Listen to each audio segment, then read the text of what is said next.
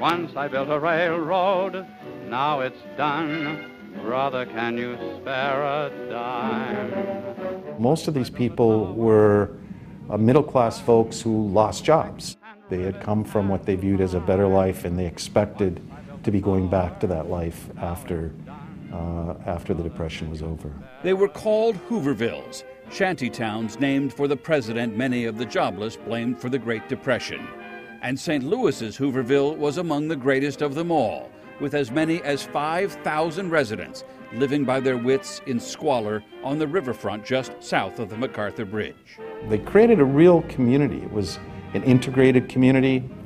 Uh, it was a community in which uh, the men took two wheel carts and went out around the city during the day trying to see what they could rustle.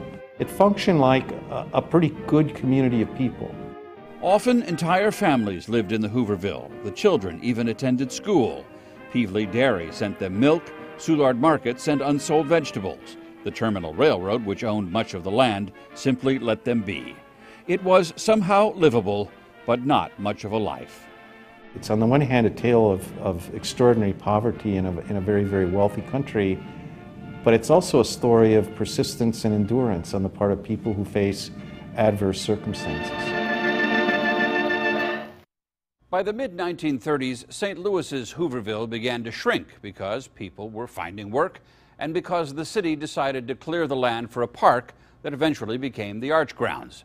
Still, a few squatters continued living in their riverfront shacks until the late 1950s, when the last were finally bulldozed to make way for Interstate 55.